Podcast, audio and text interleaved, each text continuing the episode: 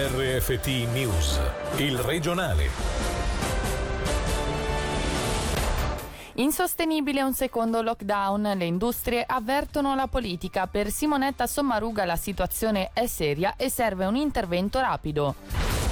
A processo direttori e dipendenti di un centro educativo per minorenni accusati di aver sospeso dei farmaci ingiustamente e inflitto castighi inopportuni ai giovani ospiti. No allo stop del calcio regionale, altrimenti chiudiamo anche scuole e attività economiche. Così il presidente della Federazione Ticinese di Calcio in risposta all'ordine dei medici. Buonasera dalla redazione. Oggi non è stata presa nessuna decisione, ma la situazione è seria e serve un rapido intervento prima che sia troppo tardi. In sintesi è quanto comunicato dal governo federale sull'emergenza coronavirus. Se per i grandi eventi l'autonomia rimane ai cantoni, la riunione di crisi di domani porterà probabilmente all'applicazione di ulteriori misure restrittive a livello nazionale. L'associazione Industrie Ticinesi intanto ha già monito la politica. Un secondo lockdown sarebbe in insostenibile e fatale. Il presidente di Haiti Fabio Regazzi senza gli aiuti dei crediti Covid e senza l'orario ridotto la situazione sarebbe ancora più drammatica. Un secondo lockdown potrebbe avere conseguenze veramente fatali per eh, molte imprese, molte aziende, quindi io credo che dovremmo veramente essere coscienti che non possiamo più permetterci un secondo lockdown così come è stato fatto la scorsa uh, primavera, ma dovremmo fare tutto quanto nelle nostre possibilità per eh, evitare una misura così estrema.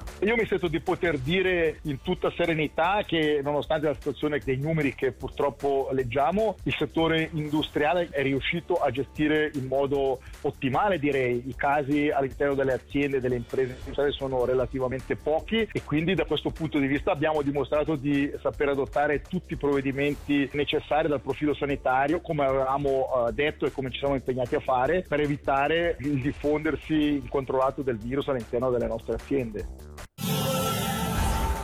A processo due direttori e due impiegati di un centro educativo per minorenni del Sopraceneri chiuso nel 2018 devono rispondere in particolare dei reati di abbandono e coazione ripetuta per delle pratiche del tutto inopportune ai danni dei giovani ospiti della struttura. Il dibattimento proseguirà domani. Angelo Chiello. Gli imputati sono due direttori, un'infermiera e un educatore, tutti alle dipendenze di un foyer del Sopraceneri, chiuso nel 2018 per decisione delle autorità. Sul loro conto pendono due reati, quello di abbandono per aver sospeso per anni la somministrazione di un farmaco prescritto da uno psichiatra, creando secondo l'accusa degli scompensi psichici, e coazione per aver inflitto dei cosiddetti castighi supplementari del tutto inopportuni, ovvero spaccare l'asfalto con un martello e una punta in ferro, spostare sacchi di sabbia, dormire per terra al freddo, chiudersi in cantina e persino interrompere i rapporti con i propri cari. Sono solo alcune delle pratiche contestate messe in atto.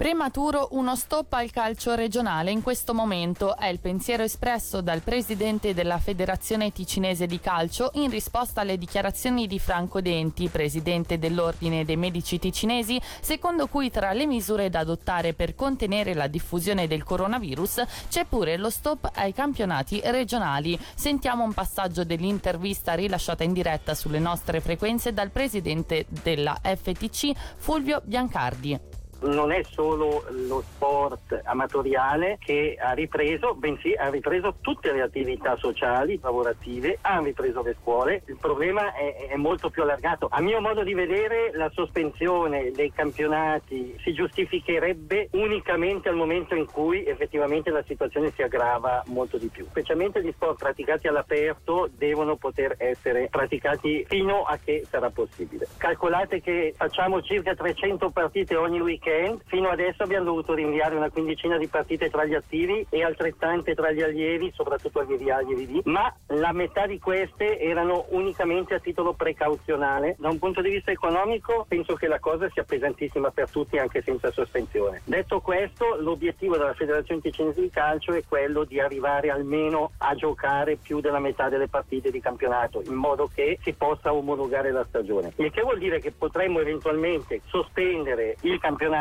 fino a primavera per esempio e poi riprenderlo.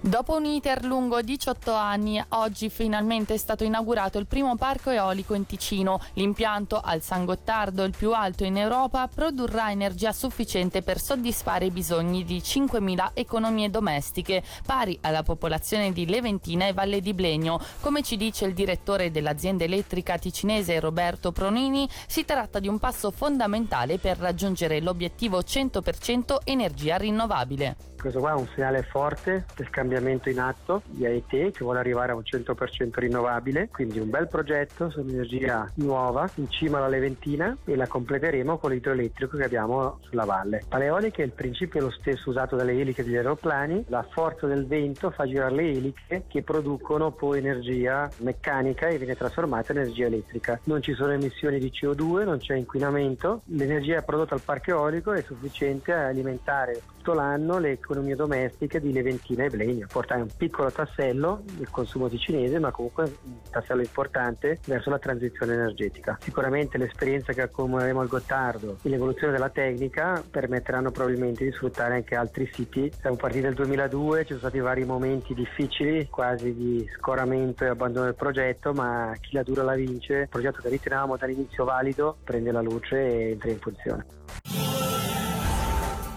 Battesimo bagnato per gli europei di mountain bike al Monte Tamaro. Alle 15 sotto una leggera pioggia si è disputata la prova del team relais, la prima di nove gare che da qui a domenica infiammeranno i cuori degli appassionati dei pedali. Una sfida che ha visto la Svizzera conquistare il bronzo. Grande attesa per sabato quando negli elite gareggerà anche il ticinese Filippo Colombo, settimo ai mondiali. Sentiamo il presidente del Velo Club Monte Tamaro, Marzio Cattani.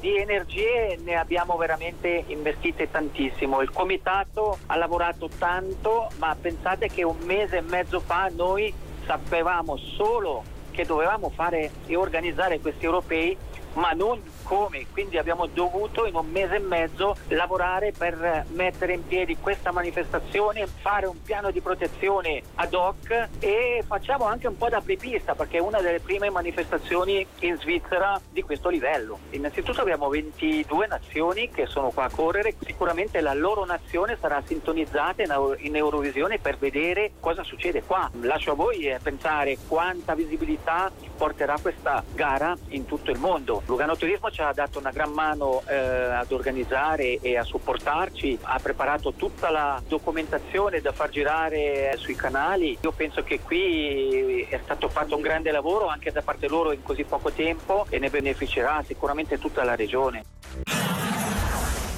One More Jump è il titolo del docufilm coprodotto dalla ticinese Amca Film e dalla RSI, protagonista domani sera al Palacinema di Locarno nell'ambito del film dei diritti umani e finalista in, col- in, concorso al Prix Europa di Berlino, un lavoro che propone un ritratto della condizione di alcuni giovani della striscia di Gaza con gli stessi sogni e ambizioni di qualsiasi ragazzo, ma in un cos- contesto diverso, una sorta di prigione. Ce ne parla il regista Manuele Gerosa. I due protagonisti sono due ragazzi che hanno cominciato a praticare il parkour e poi hanno dato vita al Gaza Parkour Team, che è la prima squadra di parkour non solo della striscia di Gaza ma anche di tutto il mondo arabo. Il parkour agisce un po' sia come eh, metafora visiva, sia poi anche come vera e propria metafora di significato. Siccome la filosofia del parkour implica il superamento degli ostacoli, a me ha sempre colpito sin dall'inizio come crei una simbologia fortissima con la realtà realtà che queste persone vivono, perché questi ragazzi affrontano ostacoli quotidiani da quando sono nati. Per me però ecco, è più importante il significato che questa disciplina assume nella vita di questi ragazzi e nel tentativo di riscatto di questi ragazzi, cioè nel loro tentativo di riappropriarsi del proprio territorio, di cercare di sentire quando si librano in aria facendo le loro evoluzioni, di sentire alcuni attimi di libertà che è sempre stata loro negata. E per oggi dalla redazione è tutto, buona serata.